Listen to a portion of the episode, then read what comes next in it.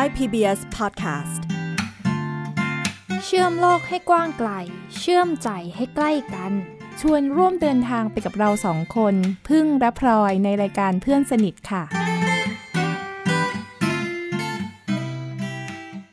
พี่พึ่งค่ะพลอยสังเกตว่าในยุคหลังๆ มาเนี้ยน้องๆตาบอดหลายๆคนน่ะเลือกเรียนคณะที่มันหลากหลายขึ้นนะ แล้วก็มีมหาวิทยาลัย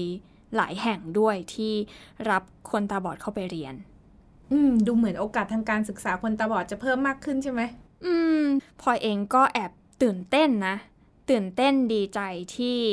เดี๋ยวเนี้ยเห็นน้องๆตาบอดหลาย ๆ คนน่ะเข้าเรียนในคณะที่หลากหลายเพิ่มมากขึ้นอืมกว่าสมัยพลอยเยอะมากๆ อย่างเงี้ยค่ะ อย่างสมัยตอนที่พลอยเรียนอะเป็นยังไง มันก็จะมีนิติศาสตร์ มี อักษรศาสตครูร์ปะเออครู อะไรในเชิงสายศิลป์อย่างเงี้ยซะเยอะมแต่หลังๆ เนี่ยมันก็จะมีทั้งโอ้โห บริหารก็มาอ่อนิเทศนิเทศนิเทศที่จอก็มาน้องลูกหมูเรียนนิเทศ เออ วิศวกรรมศาสตร์ก็มี เออ มันหลากหลายเพิ่มมากขึ้น อยากเล่าให้ฟังว่ากว่ามันจะมาถึงความหลากหลายเพิ่มขึ้นในวันนี้อะจริง ๆ แล้วการที่คนตาบอดจะเข้าถึงการศึกษาในมหาวิทยาลัยมัน มันยากนะ มันมันมีการหลุดออกไปจากระบบอะใช่ใช่ในหลายคิดๆช่วงเหมือนกัน ไอการเรียนในมหาลัยก็ยากนะ แต่กว่าจะมาถึงอะอืมการศึกษาระดับมหาวิทยาลัยอะก็ไม่ง่ายนะ เพราะว่ากลุ่มพ่อแม่ของเด็กตาบอดต่างจังหวัด พาลูกออกจากระบบการศึกษาตั้งแต่ระดับประถมอืมค่อนข้างจะเยอะเลยน้องพลอยอืมเพราะว่าพ่อแม่เขามองว่าเรียนไปคือก็ อาจจะไม่ได้ทำงานอะ เพราะฉะนั้นเสียเวลาเรียนเด็กก็จะหลุดออกจากภาคประถมศึกษาก็เยอะนะ อืม มันก็เลยมีเป็นเรื่องของทัศนคติของพ่อแม่เนาะอืมที่อาจจะเป็นอุปสรรคอย่างหนึ่งอะแต่ของถ้าพ่อแม่แบบไม่มีอุปสรรคแล้วไปถึงมหาลัยเนี่ยมันจะมีอุปสรรคอะไรอีกของอุปสรรคอีกอย่างหนึ่งก็คือการสอบเข้าอืมที่ เออ เราจะสอบยังไง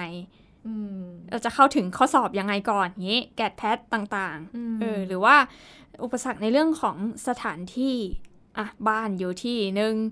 มหาลัยอยู่อีกที่หนึ่งแล้วถ้าเราจะไปเนี่ยเราต้องไปอยู่หอนะ มันจะยังไงอยู่ได้ไหมอย่างเงี้ยโอ้โหอืมกว่าจะได้เรียนเนาะหลากหลายเต็มไปหมด อืม ทีเนี้ยพลอยด้วยความสงสัยค่ะ ว่า เออแล้วน้องๆรุ่นนี้ เดี๋ยวนี้เขามีมุมมองต่อการศึกษายังไง เขาเจอปัญหายังไง คล้ายๆ กับพลอยไหม้หรือต่างออกไปยังไงบ้างพลอยเลยไปคุยกับน้องๆหลาย ๆ คน ที่เรียนอยู่มหาวิทยาลัยตอนนี้เนาะไปคุยกับน้องคนแรก ชื่อน้องนัชพลการวิวัฒน์เออเขาเขาเป็นนักศึกษาวิศวะคอมพิวเตอร์นะคะโอ้โหเรียนวิศวะคอมเลยเนี่ยนะ อืม อยู่ปีสี่แล้วพลอยก็ไปคุยกับน้องว่า เออ เป็นยังไงบ้างเรียนในมหาวิทยาลัยอะเจออุปสรรคอะไรยังไงบ้างไหมสำหรับน้องน้องก็เล่าให้ฟังถึงอุปสรรคของการเรียนว่ามัน เป็นเรื่องของการตามเนื้อหาในห้องเรียนค่ะ อุปสรรคในการเรียนของผมนะครับที่ผมพบเจอมาเนาะก็คืออหลักๆครับเป็นเรื่องของการเข้าถึงเนื้อหาภายในห้องเรียนครับ ก็คือเวลาที่อาจารย์บรรยายอยู่หน้าห้องเรียนนะครับ แล้วก็อาจารย์ก็จะเปิดสไลด์ แล้วก็บรรยายตามสไลด์โดยที่ บางอย่าง ถึงแม้ว่าเราจะมีสไลด์ตัวตัวนั้นที่สามารถอ่านตัวข้อความได้บนอคอมพิวเตอร์ หรือว่าบนโทรศัพท์บน iPad นะครับ แต่ว่าก็จะมีบางส่วนที่เป็นรูปนะครับ แล้วก็บางส่วนที่อาจารย์ไม่ได้ระบุให้เรารู้ได้ว่าอาจารย์กำลังพูดถึงจุดจุดๆไหน เช่นสมมุติว่าสไลด์มีอยู่หนึ่งร้อยสไลด์ครับ เรา ไม่รู้ได้ว่าสิ่งที่อาจารย์กำลังพูดถึงอยู่เนี่ย มันอยู่ที่สไลด์ไหน ถ้าเราไม่ได้เปิดตามตลอดเวลา หรือว่าบางครั้งถ้าอาจารย์กระโดดข้ามไปข้ามมาก็ทำให้ก็ยิ่งยากขึ้นไปอีกในการ follow ตาม อุปสรรคของการดูสไลด์ของคนที่มองไม่เห็นนี่เรื่องใหญ่เหมือนกันนะ เพราะว่าพอครูเลื่อนไปเลื่อนมานี่มันก็งงๆนะน้องพลอย ถูกถูกคือหลายๆคนเนี่ยก็จะเข้าใจว่า ฟังเอาก็ได้ เออเออ เวลาที่เราไปไม่ไม่ใช่หลาย ๆ คนเข้าใจว่าอย่างนั้น คือ โดยปกติแล้วอะสมัยที่มันยังไม่มีสไลด์อะเขาก็จะอะฟังแล้วก็จด ครูก็จะพูดเนื้อหาทั้งหมดแล้วให้จดใช่ไหมคะอืมอะไรบางส่วนก็อาจจะมีเขียนกระดานบ้าง แต่พอเทคโนโลยีมันมันพัฒนาขึ้นไป มันก็อาจจะไม่ได้เขียนสดๆและก็จะมีการเตรียมสไลด์ ทีนี้เตรียมสไลด์อาจารย์บางคนก็จะแก้ปัญหาโดยการ ส่งสไลด์มาให้ก่อนอย่างเงี้ยค่ะมเออ ก็ดูเหมือนจะช่วยนะ อย่างตอนพอเรียนก็มีเหมือนกันนะคะ ส่งสไลด์มาให้อ่านก่อน ดาวน์โหลดมา อะเราก็มีโปรแกรมเสียงในคอมพิวเตอร์ใช่ไหมคะ ที่มันจะอ่านข้อความให้เราฟังได้อืมแต่ว่าปัญหาคืออย่างนี้ค่ะพี่พึ่ง บางทีมันก็เป็นภาพ บางทีสไลด์ที่ที่อาจารเป็ย์นทำแผนภูมิอะไรอย่างเงี้ย ใช่ เป็นเป็นแผ่นภูมิ เป็นภาพ เป็นวงจรอย่างเงี้ย เพื่อที่จะทำให้คนทั่วไปดูแล้วมันมันเข้าใจง่ายขึ้น แต่ว่าคนตาบอดอ่านแต่ตัวหนังสืออย่างเดียวมันก็จะงงเออก็ยากยากๆอันนี้เหมืก็กัะเออแล้วทีเนี้ยพอเรามีเนื้อหาแบบกระท่อนกระแท่นอย่างนั้นนะแล้วเราไปในห้องเรียน ก็ฟังเท่าที่มันฟังได้อะค่ะพยายามเหมือนเหมือนต้องเรียนแบบเดาๆประติดประต่อเอาว่าใช้ความสามารถพิเศษในการเรียนมากเลยนะไม่อยากจะเรียกว่าเป็นความสามารถพิเศษ เรียกว่า มันเป็นชะตาจำเป็นชะตากรรมจำจำเป็นจำเป็นชะตากรรมจำเป็นที่มันอือืมมันมัน มันควรแก้นะเออ มันควรมันควรเป็นสิ่งที่ อาจารย์เข้าใจอะเอ๊ะว่าอย่างนี้อาจารย์ที่สอนอาจจะต้องแบบว่า ถ้ามีนักศึกษาอามองไม่เห็นน่ะอาจารย์อาจจะต้องเพิ่มนิดนึงไหมว่ามีนัมเบอร์ของสไลด์ แล้วก็บอกตอนนี้อาจารย์กำลังย้อนกลับไปสไลด์ที่สองนะคะ ชื่อสไลด์อันนี้อะไรเงี้ยมันจะทำให้เราแบบลำลึกลำลึกชาติได้ไหมสมมติว่าได้เคือมันช่วยคือได้อะคืออาจอาจจะไม่ต้องบอกชื่อสไลด์อาจจะบอกเอออยู่สไลด์นี้ สไลด์ที่สองหรือสไลด์ที่เจ็ดที่แปดอย่างเงี้ยค่ะเอออ่ามันจะได้ ตามทันไปด้วยกันอะเพราะว่าอันนี้สำคัญมันก็จะช่วยให้คนตาบอดอะเออมั่นใจได้มากขึ้นว่า เราไม่พลาดเนื้อหาอะไรไปนะ เออบางทีอืมในฐานะคนที่ทำสไลด์สอนอย่างเวลาพี่ทำสไลด์บรรยายอย่างเงี้ยเราเราก็ไม่ได้คิดว่าถ้าคนตาบอดมาฟังเขาจะฟังรู้เรื่องไหมแต่ถ้าเรารู้ว่ามีคนตาบอดอยู่ในห้องเรียนนั้นด้วยอะเราเพิ่มการบอกเลขสไลด์อีกนิดหนึ่ง เขาก็จะตามทันมากขึ้นเนาะและและเพิ่มการอธิบายภาพด้วยค่ะอืมอย่างตรงเนี้ยถ้ามันเป็นภาพที่อย่างบางทีเป็นเป็นภาพมีสีมีอะไรคนจะเข้าใจง่ายใช่ไหมคะอืมใส่สีใช้ฟอนต์ตัวใหญ่ ๆ ใช้ฟอนต์ตัวหนาอะมันจะได้ดูเด่นๆ แต่ว่าคนตาบอดไม่ได้เห็นว่าเขาไฮไลท์ตรงไหน เขาเน้นอะไรอย่างเงี้ยถ้าอธิบายออกมา ก็ช่วยได้เยอะ อือือืมมนี่ก็แสดงว่าผู้สอนอาจจะต้องอีกนิดหนึ่งอีกนิดหนึ่งนิดหนึ่งถ้านิดหนึ่งถ้าถ้ามีนักศึกษาที่มองไม่เห็นอยู่ในคลาสเรียนด้วยเนี่ย ขอผู้สอนอีกนิดนึงเนี่ยเขาก็จะตามทันแล้วเนาะอาจจะต้องปรับในสิ่งที่เคยชิน อาจารย์หลาย ๆ คนก็อาจจะเคยชินไงคะที่มเออปกติอะเราเห็นจออะเราก็จะพูดไปตามที่เราอ้างอิงว่าทุกคนเห็นตรงกันมเออว่าอะดูตรงนี้นะ ตรงนั้นนะชี้ ใช้การชี้ เพราะเราทุกเข้าใจว่าทุกคนเห็นอย่างเงี้ยเออมันมันต้องอาศัยความใส่ใจแล้วก็การหลุดออกจากความเคยชินเดิมอะอืมใช่ใช่พี่คิดว่าคนที่เป็นครูนะ จะมีหัวใจความเป็นครูอยู่แล้วแหละ ที่อยากให้สิทธิ์เนี่ยได้ได้ได้ความรู้เนาะแต่ว่าบางทีความเคยชินเนี่ยอาจจะทำให้คุณครูอะ เออลืมนึกไปว่าอืมนักถ้านักศึกษามองไม่เห็นเราชี้ตรงนั้นนะ ตรงนี้นะเขาไม่รู้ใช่ไหมอืมขอแค่คุณครูเพิ่มคำอธิบายอีกนิดนึงนะนักศึกษาที่มองไม่เห็นก็จะเรียนร่วมกับคนอืมที่มองเห็นได้เลยนะอืมใช่ค่ะ ทีนี้พอมันเป็นแบบเนี้ยค่ะ มันเลยทำให้มันต้องใช้เวลาเพิ่มขึ้นนะพี่พึ่งในการที่จะตามเนื้อหาการเรียนอืมเพราะว่ามันคลุกคลักมาตั้งแต่ในชั่วโมงเรียนแล้วเห็นไหมใช่อืม ทีนี้พอไปคุยกับน้องอีกคนหนึ่งค่ะ ชื่อน้องออมแอม สุชาวลีเขียวอัมพรนะคะ เรียนอยู่คณะศิลปศาสตร์เอกภาษาไทยปีสองเนาะอืมน้องก็เล่าให้ฟังว่า เอกสารอะที่จะต้องใช้ในการเรียนมันมันได้มาไม่ทันไงค่ะอืมคือเมื่อกี้เราพูดถึงว่าบางทีอาจารย์อาจจะส่งสไลด์มาก่อนเนาะแล้วเราก็จะได้มีอย่างน้อยมีข้อมูลบ้างที่จะเข้าไปตามในห้องเรียนอะแต่บางทีมัน มันไม่มี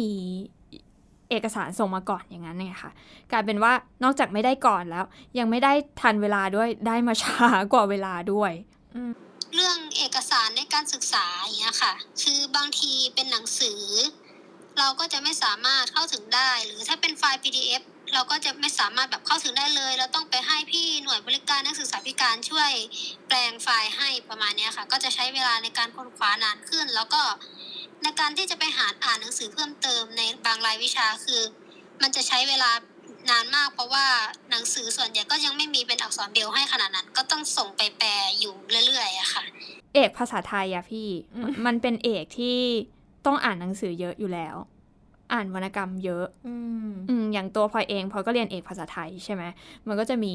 ไปอ่านวรรณคดีเรื่องนี้เรื่องนู้นนั้น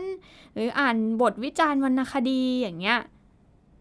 อืม ซึ่งกว่าเราจะได้เอกสารนั้นมาคือ เขาอาจจะเรียนกันไปถึงใกล้จะสอบแล้วอะคือฟังดูแล้วนักศึกษาที่มองไม่เห็นน่ะ หลังจากเลิกเรียนในห้องเรียนน่ะ มีภารกิจหลังจากห้องเรียนน่ะ เพิ่มขึ้นนะ คือคนอื่นเขาอาจจะไปทำกิจกรรมอื่นได้ แต่ว่านักศึกษาที่มองไม่เห็นจะต้องมาตามเรื่องไฟล์มาตามติดปฏิดประตอเรื่องในคลาสเรียนโถเนาะโถหลังจาก เลิกเรียนพลอยก็ต้องมานั่งคิดแล้วว่า เอกสารที่ต้องใช้อะมีอะไรบ้าง แล้วเราจะหายังไง ไอ้หนังสือเล่มนี้ เอาไปพิมพ์เป็นเบรลไหม หรือเอาไปให้ใครช่วยอ่านดี คือต้องมานั่งคิดอะไรแบบเนี้ย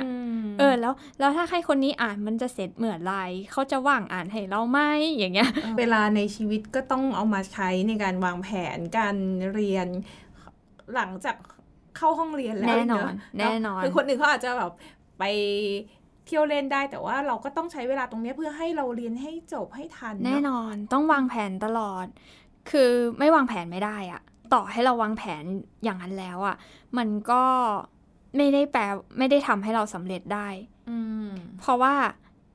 พอมันเป็นอย่างเงี้ย คนที่จะเข้ามาทำให้สำเร็จได้ก็คือ เพื่อนเออใช่อาจารย์เพื่นนะสำคัญเออ เอกสารที่พลอยใช้เรียนเนี่ย ก็มาจากเพื่อนในเอกเนี่ย แบ่งกันอ่าน อ่านอัดเสียง แล้วก็ส่งมาคนละสิบหน้าสิบหน้าสิบหน้า หรือแบ่งกันพิมพ์พอยก็เอามารวมรวมรวมรวมกัน ได้เป็นหนึ่งเล่ม หรือว่าบางทีเป็นอาจารย์อ่านอืมหรือ เป็นรุ่นพี่ค่ะ พอไปเข้าชมรมนะ ตอนพอเรียนที่มหาวิทยาลัยเนะก็จะมีชมรมรุ่นพี่ที่ชมรมค่ะพออทำกิจกรรมชมรมเสร็จอะระหว่างเบรกระหว่างพักมาช่วยกันอ่าน ก็หลายคน กว่าจะเรียนจบนี่มีทีมทีมผู้ช่วยใช่สนับสนุนการศึกษา แล้วบางทีเป็นทีมที่เราไม่รู้จักด้วยนะอืมเป็นลูกศิษย์อาจารย์ โอ้โห เออ ซึ่ง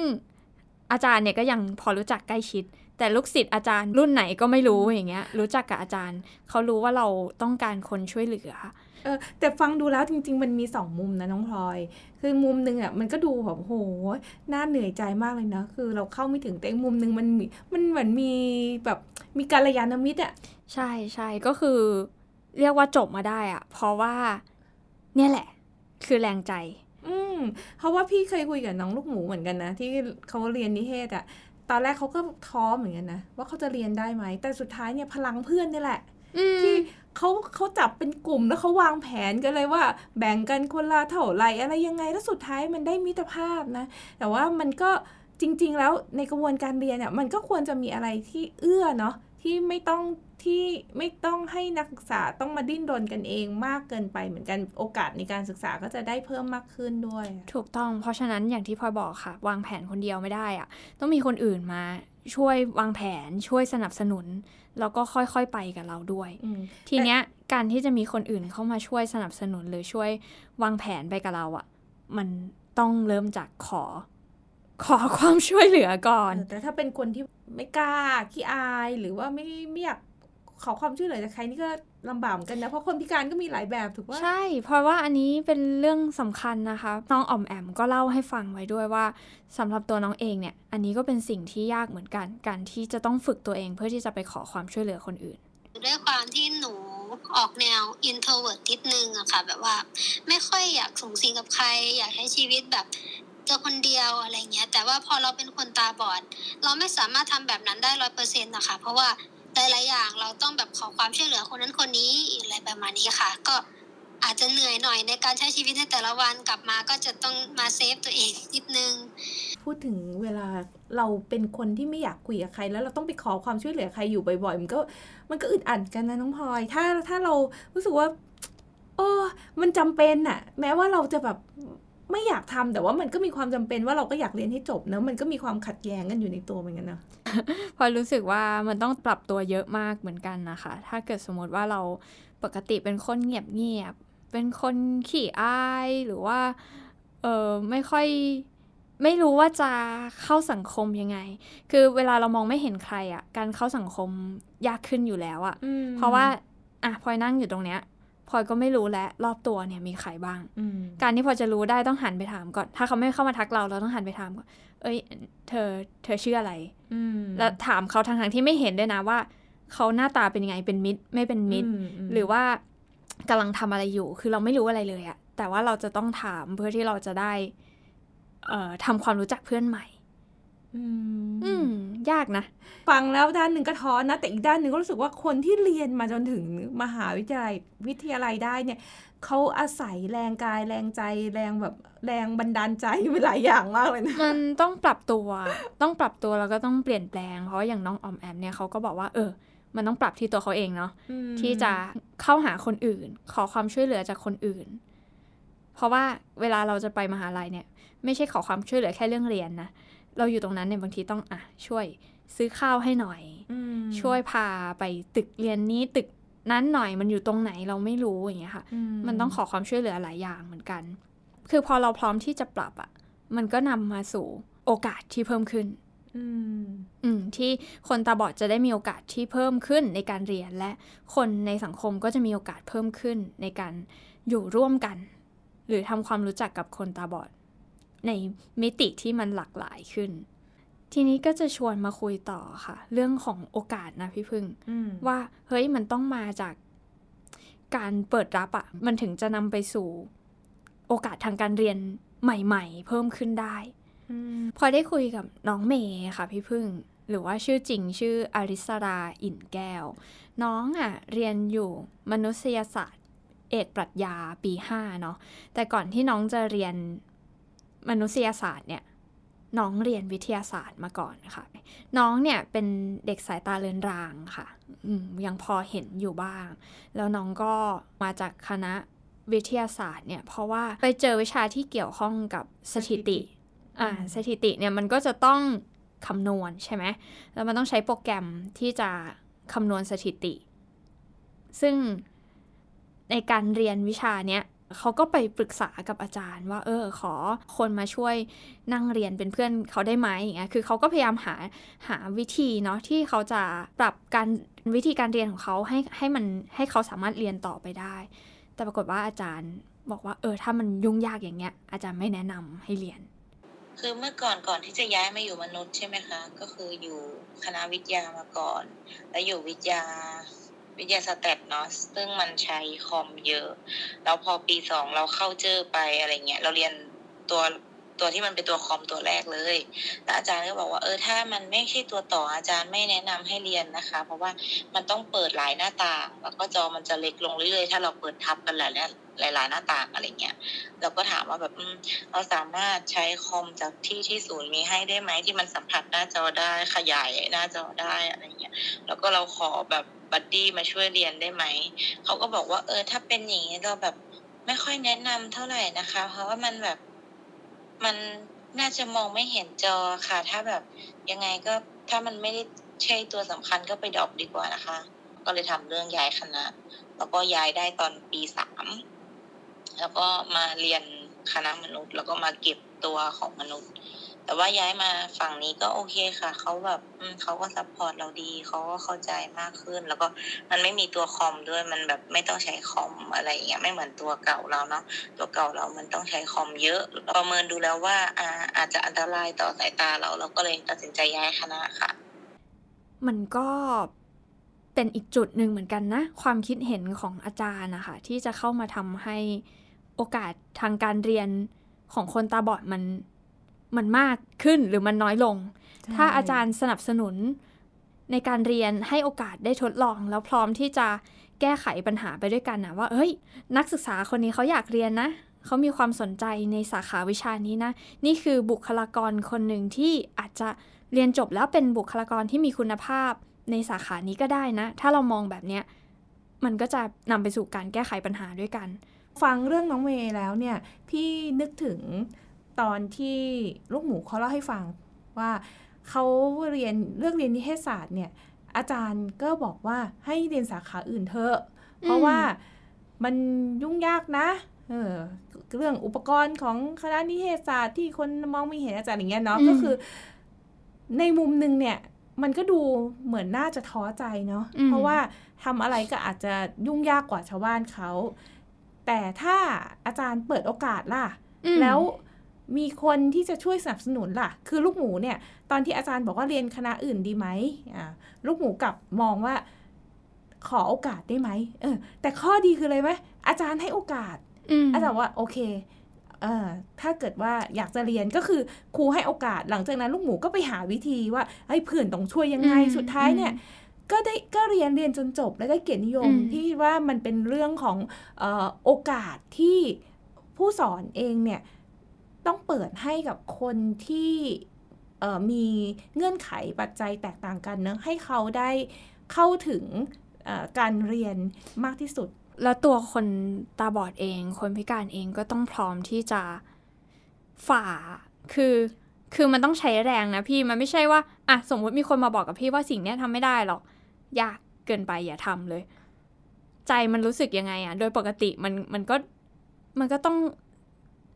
ท้ออยู่แล้วใช่มันก็ต้องเซ็งอยู่แล้วว่าอ้าวเพราะว่าฉันเองก็ยังไม่รู้เหมือนกันอะว่ามันจะได้หรือเปล่าเพราะก็ยังไม่เคยลองเหมือนกันเออแต่เดี๋ยวนะถ้าเกิดว่าใจเนี่ยมันฝ่าแล้วเอาครูก็เปิดโอกาสแล้ว แต่มันก็มีอีกเรื่องหนึ่งอีกนะ ว่าถ้ามันต้องใช้อุปกรณ์ที่มันต้องเสียตังค์อะเออ อันนี้น้องเมย์ก็พูดไว้เหมือนกันนะคะชวนมาฟังต่อ อุปสรรคก็คือ การมองจออะไรอย่างเงี้ยค่ะ เวลาอาจารย์สอนเนาะเราก็ต้องใช้เทคโนโลยีเข้าช่วย เช่นแบบโทรศัพท์มือถือหรือว่า iPad อะไรอย่างเงี้ยถ้าแบบไม่มีกำลังทรัพย์ในตรงเนี้ยอันสำหรับเด็กตาเนาะเพราะแบบเราเป็นสายตาเลือนลาง เราก็ยังต้องมองจออะไรอย่างเงี้ยอยู่ แต่ว่ามันไม่ได้มองเห็นชัดขนาดนั้นอะอันนี้ก็ถือว่าเป็นอุปสรรคส่วนหนึ่งในการเรียนค่ะ ต้องใช้เทคโนโลยีในการช่วยเหลือถ้าไม่มีคอมทำไงอะ อืม เนี่ยแหละยากเลย เพราะว่าคอมหรือโทรศัพท์มือถือเนี่ยเป็นอุปกรณ์สำคัญมาก ๆ ที่จะช่วยให้พิมพ์งานส่งอาจารย์ได้ ที่จะช่วยให้ค้นหาข้อมูลได้ เพราะว่าคนตาบอดจะไปหยิบหนังสือมาอ่านก็ก็ไม่ได้ใช่ไหมเออ วิธีที่เราจะเข้าถึงข้อมูลความรู้ต่างๆ มันต้องพึ่งอินเทอร์เน็ตอะเนี่ย อินเทอร์เน็ตก็ต้องมีค่าอินเทอร์เน็ตอีก เออ คือทุกอย่างมันมันมีราคาของมันนะเนาะ อืม ก็เลยอยากให้เห็นว่า ต้นทุนการเอศึอกษาเพราะอะไร เพราะอะไรมันถึงมันถึงต้องมีทรัพย์ ถึงแม้ว่าในสมัยนี้เนาะมันจะมีการเรียนในสาขาที่มันหลากหลายเพิ่มมากขึ้น มีคนพิการ มีคนตาบอดหลาย ๆ คนที่เข้าสู่ระบบการศึกษาในมหาวิทยาลัยได้เพิ่มขึ้น แต่ว่าพลอยว่ามันแลกมาด้วยหยาดเหงื่อแรงกายอะ่ะ มันต้องมีหลาย ๆ อย่างที่มัน มันพร้อม หรือต่อให้มันไม่พร้อม มันต้องมีใจที่จะฝ่าความไม่พร้อมนั้นไป ทั้งใจของตัวคนพิการเอง และใจของอาจารย์ เพื่อน ครอบครัวอืมรวมถึงกำลังทรัพย์ใช่ใช่อันนี้สำคัญปัจเนาะจัยหลายอย่างมาก ๆ เลย พี่เห็นคนพิการที่เรียนถึงมหาลัย แล้วเรียนจบแล้วได้เกียรตินิยมนะพี่รู้สึกแบบโหแบบชื่นชมอะชื่นชมจริง ๆ เลยนะ เพราะว่าเขาต้องฝ่าหลาย ๆ อย่าง เมื่อเรียนจบมาแล้วก็ยังเป็นอีกมีอีกด่านหนึ่งนะเรื่องการทำงานเนาะอืมคือชื่นชมเนี่ยพลอยว่ามันคือการชื่นชมแบบแพ็กทีมอืมันมาพร้อมๆกัน การที่คนพิการคนหนึ่งเรียนจบ จะเกียรตินิยมไม่เกียรตินิยมไม่รู้แหละ แต่เรียนจบมาแล้วเนี่ย เราเห็นได้เลย เราเชื่อได้เลย ว่าเส้นทางนั้นอะเขาไม่ได้มาคนเดียว เออ มัน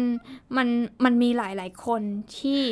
ที่ควรได้รับการชื่นชมอืมอืมอืมแล้วมันมีหลาย ๆ คนที่ต้องฝ่าทัศนคติฝ่าความกลัว ทั้งของตัวเองของคนอื่น กลัวถูกวิจารณ์ กลัวอะไรต่างๆ เพื่อที่จะทำให้สิ่งเนี้ยมันเกิดขึ้น เราคุยกันว่ามันจะต้องมีหลาย ๆ คนที่จะเข้ามาสนับสนุนเนาะทั้งเพื่อน ทั้งอาจารย์ ครอบครัวเออ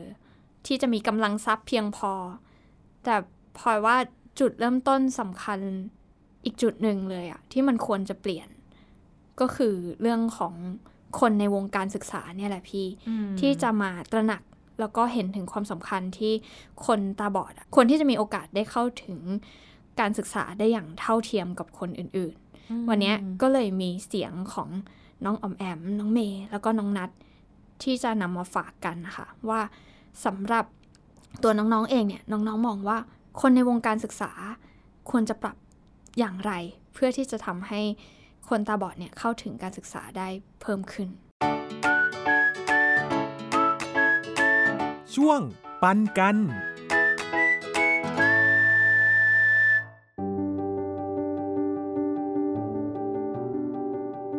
ก็สำหรับออมแอมสิ่งที่อยากให้คนในวงการการศึกษาอ่าเปลี่ยนเพื่อคนตาบอดนิดนึงนะคะ ก็คือ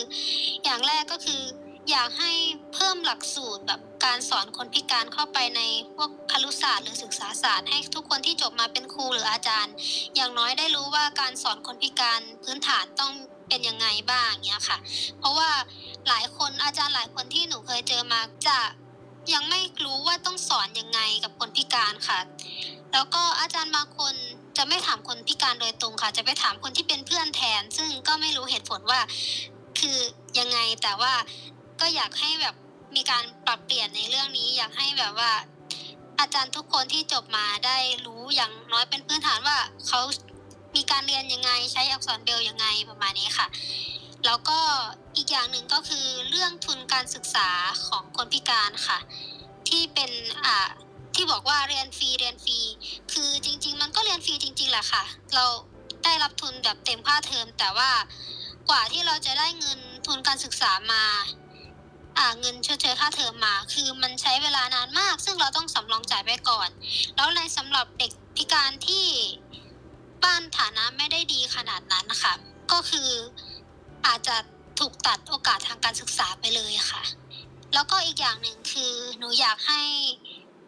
ทุกมหาวิทยาลัยมีศูนย์บริการนักศึกษาพิการค่ะ เพราะว่าทุกวันนี้ก็ยังมีเนาะมีน้อยมากอยู่ที่แบบมหาลัยจะมี